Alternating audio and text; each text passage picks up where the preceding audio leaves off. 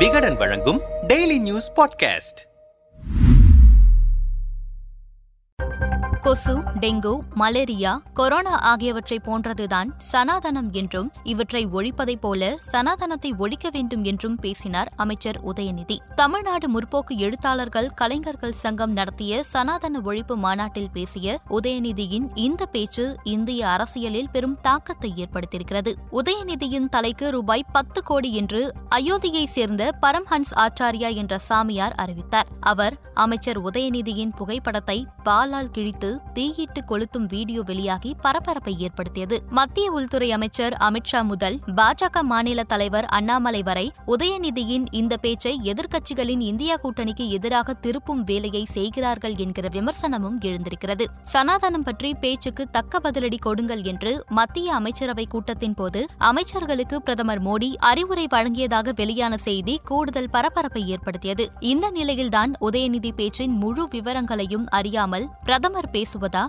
திமுக மீது களங்கம் கற்பித்தால் அந்த புதைக்குழியில் பாஜக தான் முழுகும் என்று அறிக்கை ஒன்றை செப்டம்பர் ஏழாம் தேதி வெளியிட்டார் முதல்வர் ஸ்டாலின். அதில் பிற்படுத்தப்பட்டோர் பட்டியலினத்தவர் பழங்குடியினர் பெண்கள் ஆகியோருக்கு எதிரான சனாதன கோட்பாடுகளைத்தான் ஒழிக்க வேண்டும் என்று அமைச்சர் உதயநிதி பேசினார். எந்த மதத்தையும் மத நம்பிக்கையையும் புண்படுத்தும் வகையில் அவர் பேசவில்லை என்று ஸ்டாலின் கூறியிருக்கிறார். இதற்கிடையில் சனாதனம் என்பது கொடிய எய்ட்ஸ் நோயை உருவாக்கும் ஹெச்ஐவி வைரஸை போன்றது என்று நீலகிரி தொகுதி எம்பியும் திமுக துணை பொதுச் செயலாளருமான ஆ ராசா பேசியிருக்கிறார். நீலகிரியில் நடைபெற்ற திமுக நிகழ்ச்சி ஒன்றில் பேசிய அவர் பிறப்பால் சாதியால் யாரும் உயர்ந்தவர்களும் அல்ல தாழ்ந்தவர்களும் அல்ல. மதத்தின் பெயராலும் சாதியின் பெயராலும் மக்களை பிளவுபடுத்துபவர்களை எதிர்க்கும் ஒரே சக்தியாக திமுக இருக்கிறது. கட்சியின் இளைஞரணி செயலாளராகவும் அமைச்சராகவும் உதயநிதி பொறுப்பேற்ற போது ஏற்பட்ட மகிழ்ச்சியை விட டெங்கு மலேரியா போன்ற நச்சுக்கிருமிகளுடன் சனாதனத்தை ஒப்பிட்டு அதை ஒழிக்க வேண்டும் என்று பேசிய கருத்தை கேட்டு மகிழ்ச்சியடைந்தேன் என்றார்.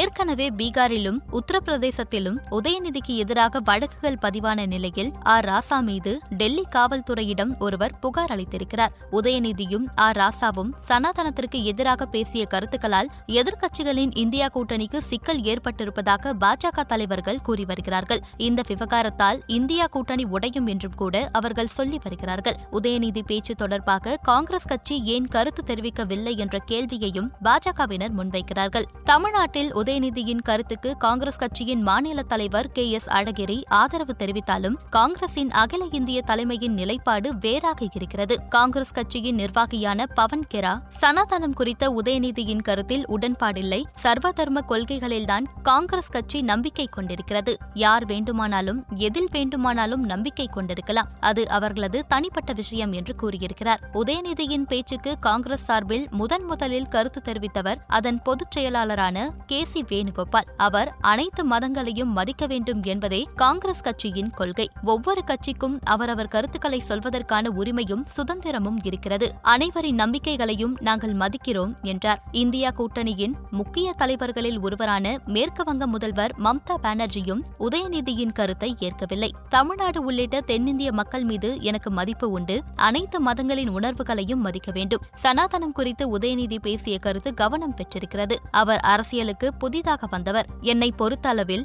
எல்லோரும் அனைத்து மதங்களையும் மதிப்புடன் சமமாக நடத்த வேண்டும் என்றார். தமிழ்நாட்டை பொறுத்தளவில் உதயநிதியின் சனாதன எதிர்ப்பு கருத்துக்கு பாஜக தலைவர்கள்தான் கண்டனம் தெரிவித்து வருகிறார்கள். மற்றபடி இங்கு பெரிய எதிர்ப்பு இல்லை. அதனால்தான் கே எஸ் அழகிரியே அந்த கருத்தை யாத்தரிக்கிறார் ஆனால் வட இந்தியாவில் உதயநிதி பேச்சுக்கு எதிர்ப்பு இருக்கிறது. இந்த எதிர்ப்பினால் இந்தியா கூட்டணிக்கு சங்கடம் ஏற்பட வாய்ப்பிருக்கிறது. ஆகவேதான் காங்கிரஸ் தலைவர்களோ இந்தியா கூட்டணியில் இருக்கும் மம்தா பானர்ஜி உள்ளிட்ட மற்ற தலைவர்களோ உதயநிதியின் பேச்சை ஆதரிக்கவில்லை என்று தெரிகிறது.